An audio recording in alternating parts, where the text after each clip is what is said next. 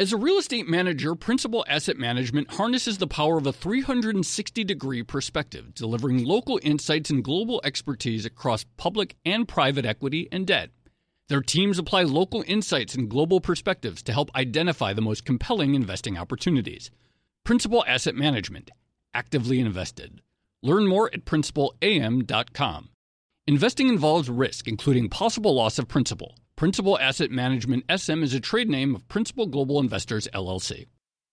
It can be hard to see the challenges that people we work with every day are going through. I'm Holly Robinson-Pete. Join us on The Visibility Gap, a new podcast presented by Cigna Healthcare. Download it wherever you get your podcasts.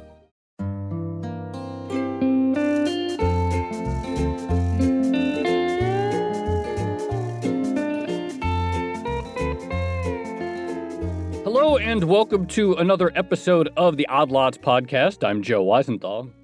And I'm Tracy Alloway. So, Tracy, you know, every once in a while, um, I feel like every few months we have to do like a uh, like a sort of macro episode. I mean, we talk about topics and macro, but it's also good to just sort of take stock of like where we are right now with the economy, Fed, and markets.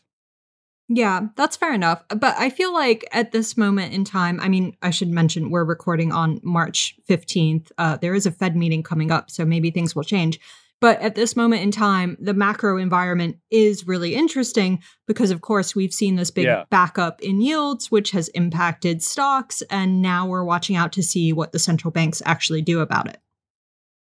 Yeah, it's just a very interesting environment for exactly that. In addition to uh, the backup in rates, we've seen this fairly dramatic rotation, the likes of which mm. we haven't seen for a while, where we have a lot of like banks and energy companies leading the way and a lot of the tech darlings for the last year, if not the last decade, arguably, uh, pretty, pretty severely underperforming. We're seeing this commodity boom ongoing, something that we recently talked about with uh, Jeff Curry. Uh, we're seeing Uh, expectations continue to get ratcheted up for what growth is going to look like in twenty twenty-one and maybe twenty twenty-two. So we're definitely like at a turning point, which makes a uh, of some sorts, which makes a good time to like take stock of the macro right now. Yeah. And I guess whenever you have these big turning points in markets, or when it feels maybe like you're seeing a turning point in market, the question always comes up about how you should actually position for it. And it does seem in this particular environment, I, I don't know how you feel about it, but like I feel that it's more difficult than normal, I guess, because bonds are selling off because people are positioning for growth. And at the same time, all the stock market winners that we've seen for the past couple of years are also selling off. So I don't know. It feels a little bit tricky at the moment if uh, if you're in charge of allocating assets. Yeah, I mean, you know, I think for the last for a long time, you could have had a real like sort of set it and forget it port portfolio, like a sixty forty mm-hmm. type thing where you have a bunch of stocks, you have a bunch of treasuries, and you just don't worry about it. But A, there's a lot of talk that maybe the treasury component isn't going to work that well, especially yep. in an environment that's reflationary, higher rates, that has impact on the stock. So there is a uh, a broad reckoning, or at least questioning, of whether a lot of the strategies that have worked well for a very long time, longer than a decade really, Uh, are just going to continue to be so easy. Mm-hmm. Anyway, the good news for us is that we're just journalists. And so we don't actually have to answer these questions ourselves because it's not our job to get it right. That's true. But our guest, this is a very special episode today. So our guest uh, not only used to be a journalist, but actually used to work for uh, me and you, Tracy. This episode makes me very happy because we're going to have one of our old colleagues on. And uh, not only was he an excellent journalist, but he's gone on, I think, to be an excellent strategist at a real bank. And it's really nice when you see someone who has who has expertise in markets, who sort of translates that expertise into, uh, I guess, something other than writing about it, and actually takes an active uh, role or position in it, yeah. putting theory into practice. Right. So we just write about it. We just talk about it. But our guest today used to do that, and now he actually has to make these calls. Uh, so we are going to be speaking with uh, Luke Kawa, our longtime colleague. He is an asset allocation strategist at U B S Asset Management. We reference his work a lot. We talk about his Businessweek cover once, which will probably come up today. Luke, thank you very much for joining us. Guys, it's uh, it's my pleasure, and the the warm, fuzzy feelings are, are very much mutual here. Aww. So is this a tough time? Like, as Tracy set out, like, does this seem like a particularly sort of tricky moment for thinking through problems in the question of uh, asset allocation? I mean, this is the thing about uncertainty, right? It's always supposed to be above average, but uh, at the at the risk at the risk of uh, you know contradicting Tracy, which I guess I'm allowed to do now, it's uh, it almost seems that one of the one of the more difficult parts uh, right now dealing with this environment is is letting it fully play out. We know that we have you know some incredible fiscal stimulus in the pipeline. We're pretty sure we have you know sustained monetary support over a a reasonable enough forecast horizon. So now it's a lot about just making sure you know the fundamentals are still aligned with with your thesis coming into this year. And you know, so far, I think I think that's that's been the key. And if you look at kind of the current environment we're in, something that it reminds me of a lot, not in macro implications, but in terms of just letting it play out, would be the kind of the mid twenty fourteen oil shock, whose ramifications in terms of you know how, what it did to what it did for bond yields, what it did for commodities. Generally, commodity currencies, that that essentially lasted for like an eighteen month period in which it was the, a chief catalyst for performance across the board. Right now, that's that's kind of how I'm envisioning the the degree of fiscal that's in the system right now and the kind of earnings mm. rotation that's that it's supporting underlying underlying markets.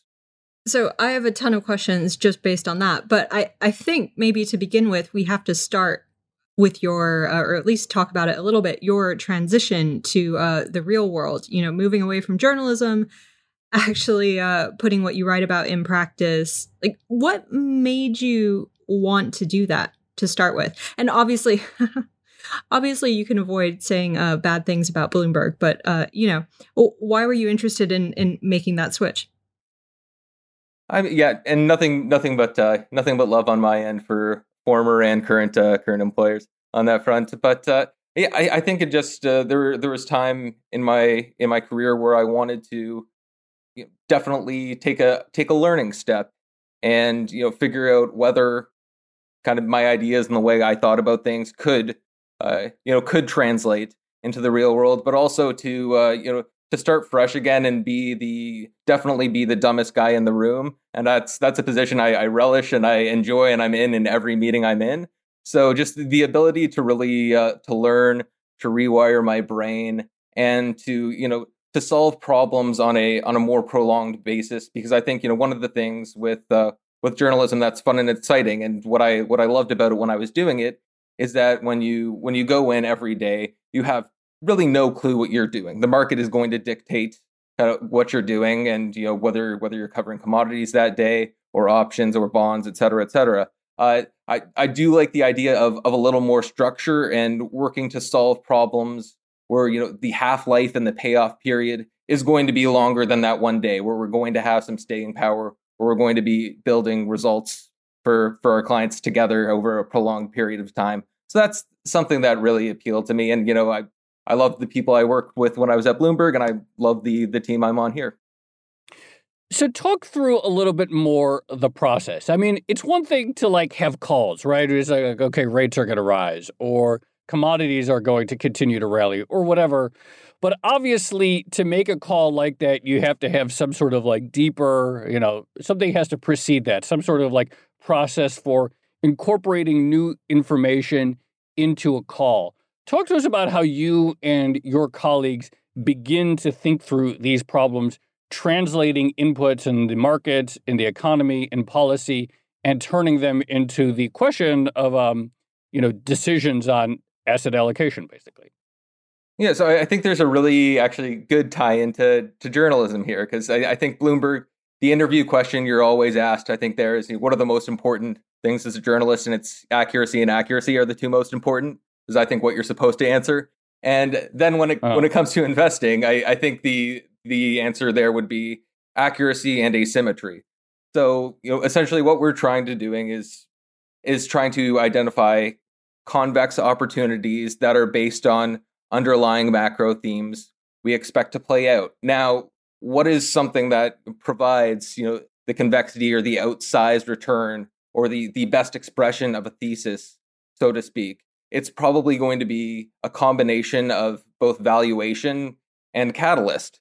So it's it's really working working through and doing doing the work to identify uh, you know, assets that do appear undervalued and that we do believe have like a reasonable macro case to expect these valuation gaps to remedy based on an improvement in the underlying fundamentals. And I think that's key. It's not just hoping that this valuation gap will close. If you have that, but you don't have the here's how part, and that's what we spend a lot of our time doing. It's easy to it's easy to kind of identify and just know where the valuation gaps are. How you avoid value traps is really finding that catalyst and making sure it'll be there within a reasonable period of time. So you have your, your margin of safety built in on valuation, and you have your catalyst that provides for, for meaningful upside exposure. The catalyst point is interesting because I, I always thought that this is probably one of the things that I, I would certainly struggle with if I made the switch. You know, it's one thing to write, you think rates are too low or that the dollar is mispriced or something, but it's a whole other thing to actually come up with an actionable trade based on that idea. And the other thing I've been thinking about is you could argue that, you know, markets get stuff wrong. Um, although I guess some people would take issue with that, but you could argue that markets, you know, stay irrational longer than, than you can say solvent, things like that. That's probably why the catalyst becomes so important. But h- how do you sort of deal with that aspect of it, especially in recent months or years? We have seen this frothiness in markets, and you can say that valuations are way too high, but they can just keep going up and up and up without, you know, a catalyst on the horizon. I think this is something that plays in very well to the kind of the, the biggest debate that you alluded to uh, in the in the preamble, which is essentially the the growth versus value trade mm. right now. Because I, I think that, you know, that essentially is a good uh, parallel for for you know what underlies your question there. And for the longest time, you could say, well, you know, these these valuations are getting to the most stretched since the dot com bubble, et cetera, et cetera. At a certain point, this is going to snap back. The the situation we have here, and people can people can point to the rates market as a you know as a catalyst for this rotation or as accentuating this rotation. When you really look at this under the hood, it's it's just the fact that the earnings, the bottom line for value stocks, are expected to grow at a faster pace than growth stocks for the first time in in quite quite a while. So if you look at finally getting the catalyst to realize some of that uh, some of that outperformance, and that's you know that's unlocked by vaccinations. That's unlocked by fiscal stimulus. So right now, I you know I I view that as much more fundamental to the the cause of value versus growth performance than than the rates market. If you're going to run like correlations for three month rolling performance of uh, NASDAQ versus S and P five hundred versus the movement in ten-year rates or real rates, you're not going to get incredibly strong signals. That's uh, it's a bit of a you know, a quasi myth. So it's it's really looking into what's been driving the outperformance. Is it the earnings growth, and do we expect that's reversed? And that's that's our view that based on just the the amount of fiscal stimulus in the in the system, uh, given vaccinations laying the the groundwork for a return to economic normality, that that's going to happen. And so that's the that's the kind of scenario that I'm talking about, just letting it play out because the earnings in this case are the catalyst. And you know, come late this year, midpoint of this year, we'll be talking about okay. How can this be sustained? Do we have the policy action to sustain this, or are we going to migrate back into the into the regime we have before? And that's when you you return to monitoring your policy milestones and try to you know attempt to attempt to discern the tea leaves here. I mean, you you basically anticipated my next question. So twenty twenty-one expected to be blistering fast growth. I mean, we might get, G- I think I've seen estimates for like potential G D P growth of like eight percent for the year. It's like going to be something nuts because the reopening, the vaccine, the stimulus. I think twenty twenty-two will probably have some of that and also be uh, pretty decent. But then there's the question about what's next. So wh- how do you start thinking about, as you say, those policy milestones and the degree to which they'll sort of like continue to affect the like what's next, whether value continues to outperform? What are you like getting, what are you what are you going to be thinking about or thinking ahead? What are you going to be thinking about for the end of twenty twenty-one in terms of that what's next? I think the important part is not to not to think ahead too much, not to not to think yeah. too fast. Like the uh, kind of the the biggest mistake that could be made in the in the coming months is essentially saying, okay, we've had peak policy support. What's mm. next? The the kind of the kind of show me story, and using that as a reason to get, you know, bearish when, you know, we know it's a it's a popular, uh, to quote another of our former colleagues, Sam Rowe, you know, stocks usually go up. That's the that's the thing. So I, I think importantly, kind of anchoring anchoring on that and realizing that, you know, as long as we're still expected to get earnings growth, it's just, you know, a matter of making sure you're on the right side of, of the rotation. But in terms of things to watch, I think uh, you know, an encouraging development lately has been the degree of Chinese policy support that hasn't really contracted as significantly as uh, you know, some may have feared coming into the year. That's that's removed a, a pretty a pretty key downside risk. Uh, a second would be the the continuation of U S fiscal support, not only through the anticipated infrastructure bill that we you know, think Congress will begin to work on soon and, and hash out over the course of the year, but also whether some of the, the provisions in the most recently passed one point nine trillion dollars stimulus are actually extended and made more permanent. Those, those kind of things, they they do add up, and they just do show that the policy boat is you know continuing to to move in the right direction. And that that allows kind of the the more cyclical trades to continue to have the, the wind at their back.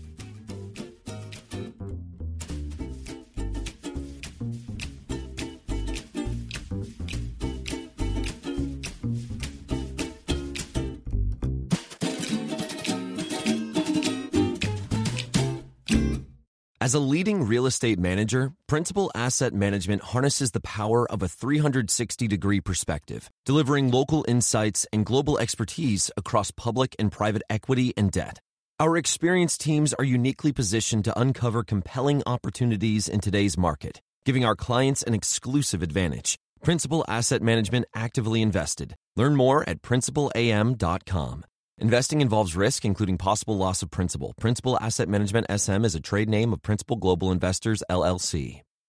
Um, you mentioned China there, and I, I do want to get into that. But um, before we do, may, maybe if I just ask a bonds question, that would be a, a good segue into it. We're talking about how stocks uh, in the long run tend to go up. But I, I'm curious how you feel about bonds at the moment, because I, I imagine, you know, if you're in the business of asset allocation, I just don't think selling, you know, a big position in U S Treasuries is that, um, I don't know, it can't get people that excited at the moment, right? Like it, it doesn't really, it doesn't really work to, um, to offset losses in stocks anymore, or at least it hasn't this year. The yields are incredibly low. It's just very, very hard to see the attraction in U S debt at the moment. So how are you feeling about the role of, uh, you know, U S Treasuries in a portfolio? Well, I, I think bonds, full stop, do still play an important role in portfolios, and U S Treasuries do too. Like think think about the nature of the quote unquote shock, and I'm you know, using air quotes on that because we're still pretty much even at all time highs after this this rate shock. And it's the thing about bonds is that they aren't intended to hedge the shock; they're intended to hedge the the downside shock to growth. And that's something that, you know, we were we were able to to overcome and, and deal with last year. And bonds, you know, performed pretty well throughout that, I think you can say, especially after the, the liquidity crisis stages of uh, of the COVID shock has passed. But right now, from from our point of view at, at U B S, we're under we're underweight uh, global duration, and that's just based on the view that you know we're getting we're getting a recovery, and bond yields haven't fully priced in the the magnitude of the the recovery or the about or the amount of growth we're we're about to get that's in the pipeline. But you know, being underweight bonds doesn't mean kind of abandoning them completely.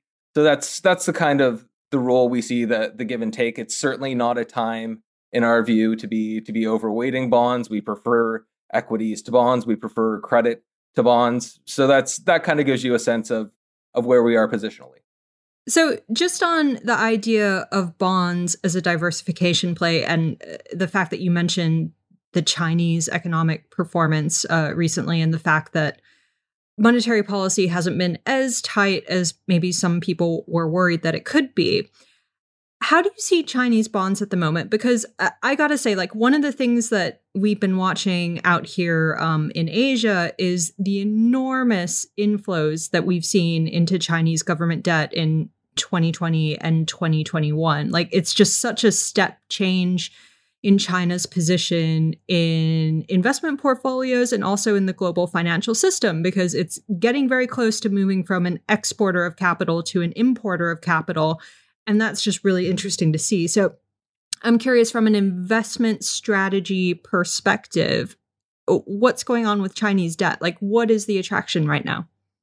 So I, I think the attraction starts with just the the most simple component, and that's that's the yield premium relative to the rest of the world. So essentially, coming into this coming into this year, you had you know the Chinese ten-year at a near record premium to G three yield. So that that in itself is going to drive attention, especially with central banks signaling at the time that you know we nobody was anticipating the kind of the results we got in Georgia, or for yields to move the way they had. So that's something that just off the hop is going to naturally lead people to gravitate towards a you know a higher yielding solution.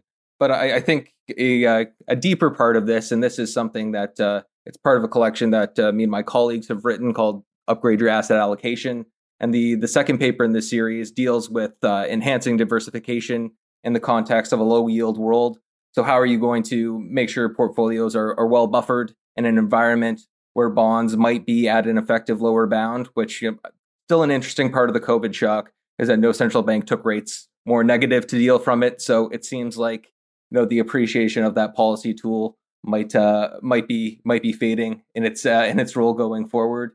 And so when we looked across the spectrum of different uh, different fixed income instruments, we just believe that Chinese bonds, because of the yield premium and because of the the economic maturity, uh, the People's Bank of China has now a reasonable history of being able to move uh, move countercyclically. So, you know, enable to, you know, ease when, when conditions are bad and tighten when conditions are getting better. That kind of supports the the stock bond correlation you would like to see and helps you have faith that it will be there in the future. But I think what's more important is what Tracy just mentioned. The fact that Chinese bonds are getting all of these inflows and receiving all of this, uh, you know, all this more institutional adoption and appreciation is something that itself will perpetuate and kind of reinforce this uh, this negative correlation between uh, between stocks and Chinese bonds in particular. Because if you look at also the you know if you go through the growth shocks or the you know any reasonable pullbacks we've had in the past few years, it's you know China, the twenty fifteen sixteen China deval, obviously Chinese component, yields go down during this and global stocks go down. Early twenty eighteen, the you know the Volmageddon experience, not clearly not a China matter, but uh, yields down materially. Q four twenty eighteen, not really a China story. You can you know argue it might be about trade, maybe not, but yields down a lot during that. And COVID is, is certainly a story that uh, you know China was first into from an economic and uh, risk market perspective. And yes, yields down. So if you're trying to tell any story about the the global economy and you know macroeconomic cycles and ebbs and flows, it's very likely that China is going to be a mover and shaker in that story. So it's you know it's very likely that beyond the yield premium they offer, hmm. that the negative correlation will still be there. That's super interesting. So you, you mentioned something early on in that answer I want to go back to, which is we didn't see any major central banks go deep into negative rates during this crisis. Um, and what we have seen, at least in the U S context, is that, you know, in lieu of perhaps more monetary easing, we've had this something of a, a handoff to fiscal that people have been talking about for a long time. A Are negative rates as a policy tool likely done, like sort of discredited or not likely to be pursued again? And B, more broadly, does it change the business of asset allocation to think about a world in which there is this policy asymmetry and we're more likely to get um, a, a fiscal impulse as opposed to just a monetary one uh, when there's a downturn? So on the on the negative rates question, I guess, I mean, The the only thing that keeps me from, you know, in my view, saying that it's definitely going the way of the, the woolly mammoth is the Bank of England.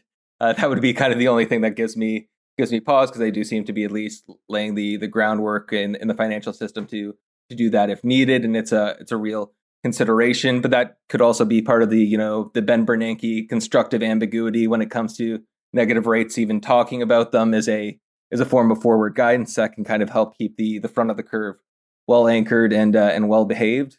When it when it comes to the the policy asymmetry point, I think it I think it plays out in, in two important ways. One is, again, you know, you reasonably might not be able to expect bonds to deliver the same degree of performance uh, during risk off that they have in the past just because of the lower starting point. So that's that's a mathematical kind of construct there. When you move to the the handoff to fiscal, I think that that's where it moves more into the realm of, of equity rotation and equity risk premium. So uh. if we're if we're moving in, into, into an environment where policymakers have said, hey, we've discovered the real solution to countercyclical policy, it's it's giving people money, it's you know giving businesses money, it's making sure uh, that uh, you know, liquidity crises don't morph into solvency crises, and actually we do that role better than central banks do it. We're going to continue this playbook going forward. So what does that do to the cyclicality of earnings for cyclical companies? And in my view, this is something that would make them less cyclical if we're going to constantly underwrite the business cycle using fiscal policy. So the valuation gap that we talked about earlier between value and growth, if you also, you know, kind of just reframe that as cyclical versus defensive, if you're right. less worried about the cyclicality of earnings for cyclical companies because of fiscal policy taking a more muscular role, that's something that can act as a conduit to, over time, huh. that valuation discrepancy narrowing. Sorry. So just on that point, I mean, you mentioned uh, the nineteen seventies oil crisis. So I, I'm just curious, as the shift from monetary policy to fiscal stimulus gets underway, how are you thinking about, this is such an obvious question, but how are you thinking about inflation?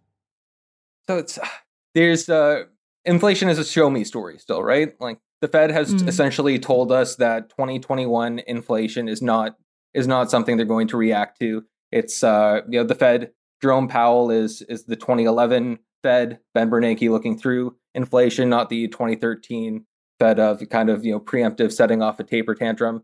So that's so the reactivity of financial markets to near-term inflation outcomes. I think we've been we've been well prepared for that, and you see that already in the in the backup in yields we've had.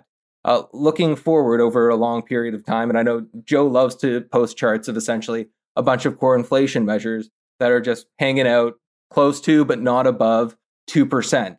So that's the history we're fighting. But that was a history that we had in the context of monetary policy doing all the lifting. So it's, you know, Sisyphus pushing the boulder up the hill. Monetary policy can't do it on its own. Boulder back down. We try it again.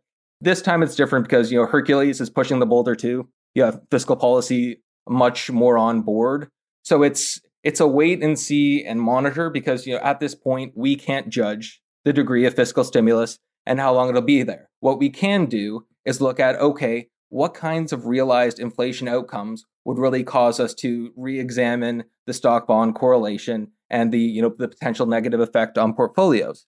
And so a, a couple of my colleagues, uh, Michele Gambera and Louis Finney, have done some great work on this. And what they found is that the the point where the, the correlation flips, where you should be very, very worried or at least concerned or taking steps to monitor, you know, that the bond part of your portfolio isn't providing the protection you might think it is, is when core C P I is, has averaged two point five percent for a thirty-six month period. So when you, if you think about that in the context of average inflation targeting, That's that's almost what we're looking for. So we're almost targeting, basically getting back to a, to the point where bonds might not be providing good protection, but you know still might also be. So we're going to be flirting with that line under a policy success regime. This is super interesting and super important. I also want to note again, we are recording this uh, Monday, March fifteenth. Um, by the time you'll have listened to this, we will have had a Fed meeting, the context of which is partly this backup in rates, growing economic optimism, but this general sense that this doesn't change much yet for the Fed. How confident are you generally that this really is, well, as you put it, the twenty eleven Fed right now, or certainly not the uh, the twenty eighteen Fed, in its willingness to tolerate a level of inflation and tolerate a drop in the unemployment rate that doesn't make them nervous in a way that we didn't see um, with the Fed pre-crisis? I can I can tell you things that will make me more confident in that going forward. I, I okay. think just on a, on a basic level for the inflation point, it's it's almost as if all this, the policy review, was for naught unless it produces some kind of concrete change in the Fed's reaction function. So that that in itself, there's there's some sunk costs into this new framework that does suggest that, uh, yes, it will continue to be an operable one that produces different results than the than the previous economic cycle. So I think uh, you know from a from a starting point, that's a that's a good place to anchor to. What going forward, I think what would increase my confidence that this is really a, a different Fed. And you hear you hear Fed members talk about this fairly often. They're talking about more economic metrics outside of the unemployment rate that's in the that's in the summary of economic projections. They're talking about uh, the employment to population ratio. They're talking about uh, how labor market outcomes are are unequal based on race, and that you know that is something that over the the fullness of time a hot labor market can start to correct. If the Fed gave us in their in their dashboard and their summary of economic projections uh, the outlook for how some of those variables are expected to unfold, and suggested that those are what's moving into being targeted as measures of full employment, I think that would very much increase my confidence that uh, there won't be kind of the there won't be as much of a preemptive tightening, and we won't be you know we won't be tightening even as soon as we see the whites of inflation's eyes, but we can we can see a little more than that. We can see the iris and the pupil. So you've talked um, or you've mentioned a couple of times now this idea of waiting and seeing how durable the fiscal policy response actually is. And this is something that I've thought about at various times throughout the years. But how how difficult is it as an investment strategist or, you know, as an analyst or something like that to be gauging policy and to be looking at economic policies through a political lens? And I, I remember the first time this came up was in the context of the European Union and the Eurozone debt crisis. There, you know, everything hinged on what the E U would actually do and what sort of political will there was for burden sharing or fiscal austerity and that sort of thing. And it just seemed really, really difficult if you were a strategist who is basing their decisions on, you know, actual fundamentals to suddenly switch to trying to figure out what a certain politician was thinking and how they were playing to their base and what political calculations they were making. So I, I'm curious, like, how difficult or easy is it to incorporate political motivations and machinations into your investment thesis? I, I think it's incredibly diff- difficult because, as you kind of alluded to, your biases will will tend to creep in and infect the process. And I think that's where, you know, being a being a global bank, and I'm I'm on a global team, this is where that that really comes in handy, because you do have more kind of boots on the ground, closer to home, domestic knowledge in, in pretty much every market. So I think as a starting point, that's very helpful. And beyond that, it's recognizing your your limitations, recognizing that I'm not I'm not a congressional analyst, I'm not a political analyst, but I talk to people who are. It's it's still doing that research, doing that work, and that's where there's so much symbiosis, I think, between between news and uh, and asset management. We we rely on the we rely on good reporting. We're we're around the desk. We're sharing Tracy Alloway or or Stephen Spratt or occasionally Joe Weisenthal articles, and discussing the information in this and whether it's whether it's changing our priors, whether it's changing our views, whether it's changing our thesis. So I think it's it's a lot of humility. It's knowing what you don't know. It's knowing that there's someone around you who has a better idea than you do, deferring to them, and then continuing to seek out corroborating evidence from actual experts on the subject.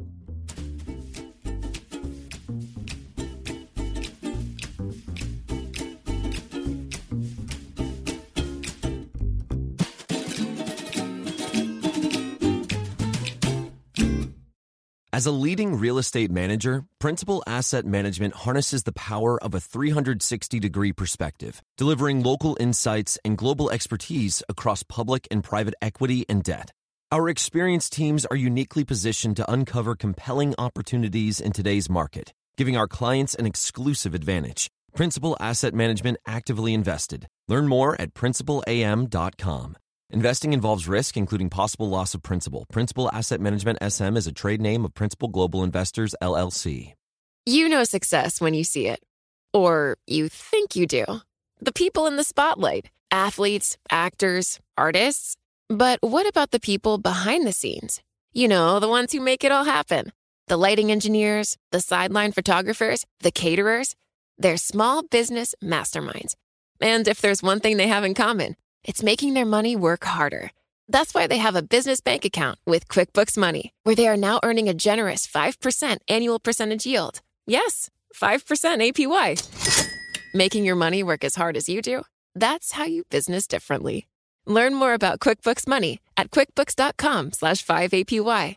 Banking services provided by Green Dot Bank, member F D I C. Only funds and envelopes earn A P Y. A P Y can change at any time. So this might be a good time to pivot a little bit to uh, journalism. Uh, we mentioned in the beginning, uh, we sometimes cite your work here at Bloomberg. And I think uh, l- just over a year ago, I think it was last February, right before the crisis hit, you kind of had this legendary Businessweek cover, When the Bull Market Gets Weird, about what was then the sort of nascent thing, which has grown way bigger, uh, about the role of sort of Robinhood and Wall Street Bets and this thing that's be- really taken on a life of its own. Talk to us about um, when you think about impact on portfolio, thinking about portfolios and impact on the markets, how the introduction of this new phenomenon of this really intense uh, retail participation, call buying, meme stocks, all kinds of stuff like that that has become very mainstream in the last year, how it uh, how it intersects with your broader thinking about uh, portfolios and how markets behave. Yeah, I, I've got to say it was uh, this this was the moment in time where I think my you know my brain had been successfully rewired. When you when you see some of this activity and then you you immediately don't go, okay, I need to check this or that forum. It's okay, like how is this going to affect the the broader market mm-hmm. ecosystem? So kind of from the highest, highest possible level view, if we're going to have a, a new material source of funds generally entering the market, that's this this is going to put downward pressure on the equity risk premium. This is going to be kind of positive for asset valuations. So from that high level perspective, that's the that's the first order from which I, I would view it, is that this increased uh, these increased flows from this cohort is positive for equities. Full stop. The uh, the increased kind of footprint of this of this cohort, the higher turnover, and I think what we saw at the end of January, it's it's a reminder to me about how a lot of the the pullbacks we've gotten in recent years are, you know, they really do have a liquidity accelerant kicker here.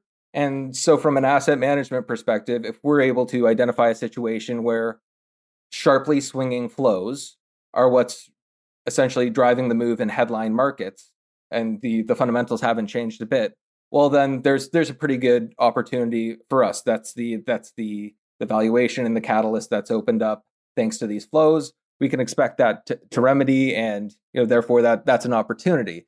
I, I think another element that's really unique to retail participation is is the timing, the fact that this came about during a period in which buybacks obviously fell tremendously because of profitability and because of you know uh, regulatory rules, and uh, it was a time when you know the macro economy was not doing well. So I think this leads to a bit of a you know an overfocus on retail, which certainly you can you can see the visible footprint, but it's important like not to be doing partial equilibrium analysis here. You, we also do have to consider how you know how flows are going to you know, improve from buybacks, how flows might improve from more autopilot flows as uh you know as employment does grow, and so you know that's that's something in, in, in a wholesome manner. That's kind of how we we think about it. Sorry, I got to ask. This is a slightly flippant question, but uh, one thing that I've said about the GameStop phenomenon and Wall Street Bets is this idea of flows before pros. So that idea that money can sort of um, I guess, trump the economic fundamentals. And at some point, you know, asset prices that used to be self-limiting because at some point valuations would just be excessive now can kind of keep going forever because it's the momentum that really matters to investors. People are just trying to catch the next wave. I'm very curious, or sorry, let me rephrase that. I'm wondering, now that you're a pro at U B S, um, How how do you feel about the flows? Like, what's it like internally at U B S when you see something like, you know, GameStop rising to four hundred dollars? This is where kind of the, you know, we're we're very top-down oriented and don't do kind of anything related to single stocks. And sure. That's where this, this is where it helps here, is that you can see that you know, clearly in, in late January, you're having dislocations and you're having headline indexes decline because of you know, flows related to retail trading and associated de- deleveraging. Nothing about the fundamentals changed for the, you know, for the better or worse. And very soon thereafter, all-time highs again. So thinking about it from the index level perspective, it it doesn't seem that these, you know, that these flows are kind of overpowering the fundamentals at any point in time. Might that be true at the at the single stock level? That's mercifully something I don't uh, I don't have to have an opinion on anymore. Okay, so we're talking a lot about flows and how you actually pitch investment strategies uh, once you become a professional strategist. So a- another thing that's been really hot this year is, or in recent years really, is E S G and, you know, environmentally and socially friendly investments. And I have to admit that I've become very cynical about it, probably because I receive at least eight emails a day and, you know, ten other press releases about someone starting an E S G fund or how a particular bank is is doing something new in E S G, whatever. It seems like the thing, the bandwagon that everyone really wants to hop on. How how is that playing out at U B S, or, you know, how, how are you approaching it? Like, is it something that you're pitching because clients are demanding it, or is it something that you're pitching because it feels like the right thing to do? Or that, I don't know how to phrase this. I guess I'm just curious uh, how, how you all are thinking about E S G at the moment and how much of it is uh, a trend for better or worse. When I when I think about E S G, and this is what I'm primarily going to kind of focus on, is that uh, there's a, a paper again. I'll I'll give Michele Gambera another shout out because he's he's it's uh, in the process of uh, of review, but another paper that I'll try not to cannibalize or preempt too much. It's about how do we how do we think about and incorporate E S G into the asset allocation process, because I, I think the a big underlying question to this is is is there a trade-off? If you think this is a if you think this is a fad, if you think this you know doesn't produce optimal return results, what are the what are the associated costs? Are there any? And there's you know, there's precious few academic studies or or work on this, and you know, Michele is, is among the first in this field. And so how we're viewing it is that uh, the traditional kind of investment process, you're balancing risk and return. With E S G, you're adding a time dimension, and you're also adding preferences that, that are going to, the preferences are going to guide the investment universe. And that could be by kind of regulatory fiat, or that could be because of, you know, the, the values of, uh, you know, of certain boards, firms, endowments, et cetera. And the, the time dimension is, I think, something, uh, is something interesting. It's the idea that more and more E S G is much less a, you know, Here's here's something we would like to encourage by kind of by rules, by flows, et cetera. And it's going to become much more something that drives bottom line activity. If it's not uh, it's not just kind of regulation saying, you know, you must uh, you must do this, you must do that. It's governments making steps beyond that using fiscal policy to support E S G goals, and particularly related to E. So that's that's what provides a lot of opportunity on the on the time dimension side of things, is that, you know, I uh, I'll give you the the Coles note punchline of uh of the forthcoming paper, and it's essentially that uh, we believe through our research is that there's there will not be a trade-off between risk and return, any negative trade-off, by adopting E S G, and that you can make essentially a lot of portfolios that are have the same factor components as the parent index, the non-E S G index, you know, pretty easily, even using some more uh, some brute exclusion techniques. So it's something that, you know, regulators seem to be demanding. It's something that uh, you know, clearly, if you look across the industry, there's there's interest in, and it's something that's going to be affecting bottom line results for corporates more and more. I have a sorry, I have one more question, but this is also something I've always wondered. So in journalism, as you know, we get a lot of feedback on our work. Like, it, I think it's one of the few jobs where you publish to a relatively large audience and you can get feedback almost instantaneously, either through comments on your stories or through social media or people emailing you or whatever. What sort of feedback do you get as an investment strategist, and what sort of um, What, oh, consequences. Yes. Okay. So what sort of consequences happen, like, if you get something wrong or right? Like, do clients come come back to you and say, like, this call mm. was incorrect? Why why did you think that? Or, you know, does anything happen if you actually get something wrong? I know Joe and I were joking earlier about how when you're a journalist, you don't always have to be right. But presumably when you're doing this professionally, uh, you want to be reasonably um, well, you said it earlier, you want to be reasonably accurate in your thinking. What what gives you feedback is the market kind of instantaneously and always is is giving you feedback on uh, on whether you're you're right or wrong, and that'll you know that'll play out over time. But uh, for us, it's very important. You know, this is this is a results oriented business, but it's very important to keep process in mind at at all times, and that's you know that's why it's you know important to to build a lot of consensus for new positions and, and new trades, and have them, you know, thoroughly vetted, uh, battered around. So that's the the consequence is everyone having buy-in, everyone having understanding of the of the factors, of the milestones that could affect a trade when you go into it, and, and being able to monitor it. So you know when the conditions are shifting, you know when there's been a thesis violation, or you know when things have gone according to plan, but the price just hasn't. So the The way to avoid, or you know, to kind of mitigate, quote unquote, consequences is uh, the dissemination of information in a, in a manner that allows a lot of these these priors or these questions to be challenged before you actually do it. And then it's just, you know, then mm. it's just a matter of, of monitoring and figuring out, are things going according to plan? Are they not? And and why? And if you've done the work beforehand, you uh, you know you have a pretty good base to to go up with there. Well, Luke, Uh, thank you so much for joining us. It's great to be um, great to be reunited, and hopefully we'll see you again one day uh, in person. But congratulations, and uh, we miss you. And this was a fantastic and fascinating discussion. Real pleasure, guys. Thanks for having me on. Luke, we're all so proud of you. Yeah, seriously. Oh, thank you guys very much. It's uh, you know it's so great to be speaking to you guys again, and hopefully you know a uh, a karaoke at some time when Tracy's back in New York. Yeah, we'll definitely do it. Take care, Luke.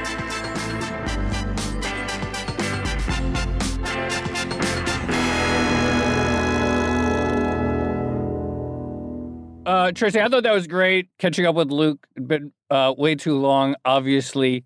Uh, I really liked everything. That last answer to your question, I thought, was like super interesting. Like how they think about like feedback and uh, anticipating, just everything related to like process was super interesting to me.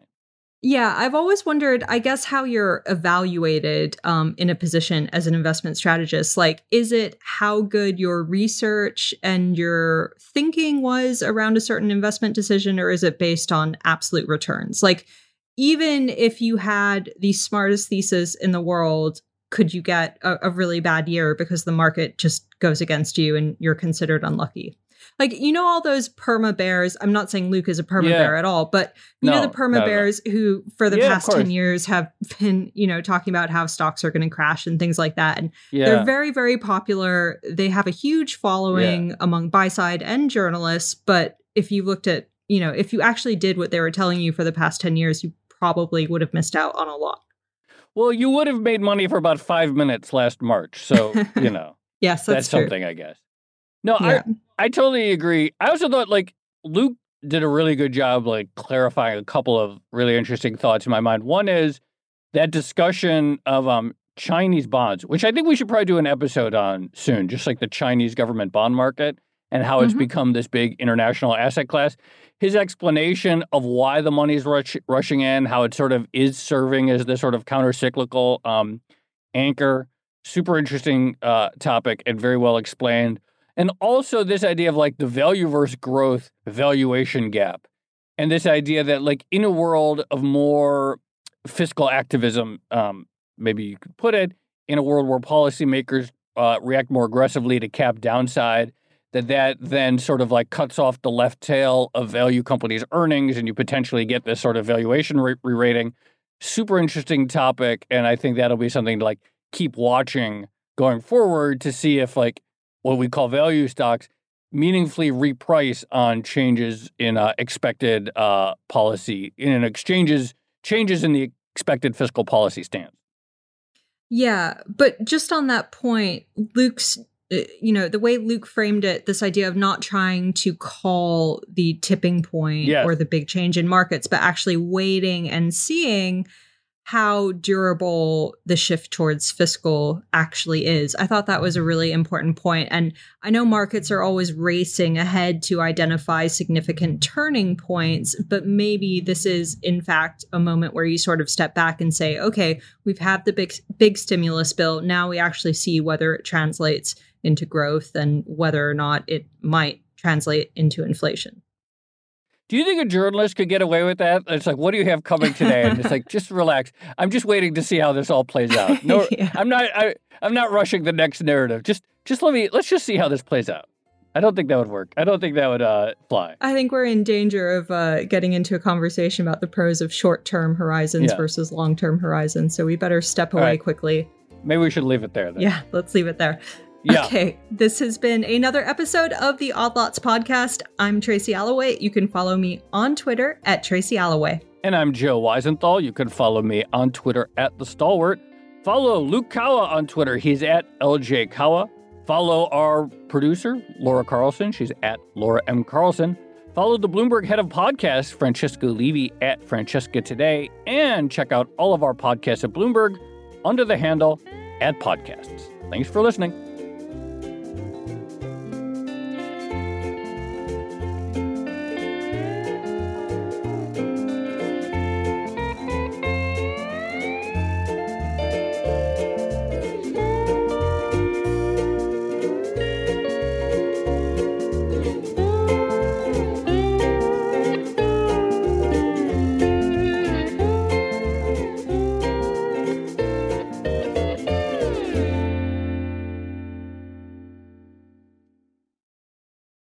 It can be hard to see the challenges that people we work with every day are going through. I'm Holly Robinson-Pete. Join us on The Visibility Gap, a new podcast presented by Cigna Healthcare. Download it wherever you get your podcasts. Hey there, it's Joe Weisenthal. And Tracy Alloway. And we are the co-hosts of the Odd Lots podcast. And we want to tell you about a new podcast here at Bloomberg we're really excited about, Money Stuff, the podcast. That's right. Friend of the pod, Matt Levine, is teaming up with our other friend and Bloomberg T V host, Katie Greifeld, to bring the Money Stuff newsletter to life. Every Friday, Matt and Katie will dive into all the Wall Street finance and other things that make Matt's newsletter such a hit. You can listen to Money Stuff, the podcast, on Apple Podcasts, Spotify, or wherever you get your podcasts.